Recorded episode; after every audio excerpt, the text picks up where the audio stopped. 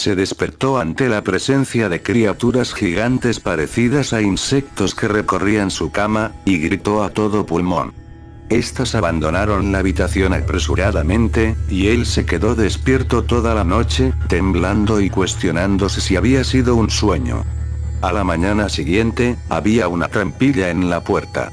Amasando su coraje interno, la abrió y vio a una de ellas introduciendo gentilmente un plato lleno de desayuno frito, para luego retirarse hacia una posición segura.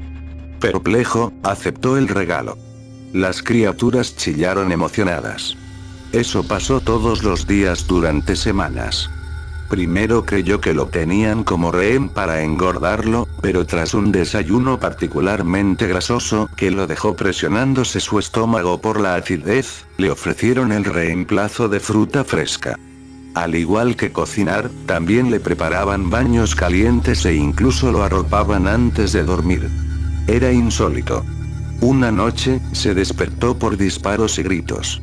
Se apresuró por las escaleras, encontrando a un asaltante decapitado que era devorado por los insectos. Se sintió asqueado, pero se deshizo de los restos del cuerpo lo mejor que pudo. Comprendía que solo lo estaban protegiendo.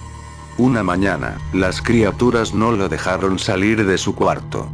Se acostó, confundido pero confiado, pues lo escoltaron de vuelta a la cama. Fuesen cuales fuesen sus motivos, no lo iban a herir. Horas más tarde, un dolor ardiente se esparció por su cuerpo. Se sentía como si su estómago estuviese lleno de alambre de puñas. Los insectos chillaban mientras él se retorcía y se quejaba. Fue solo hasta que sintió una sensación terrible de agitación por debajo de su piel que comprendió que los insectos no lo habían estado protegiendo a él habían estado protegiendo a sus crías.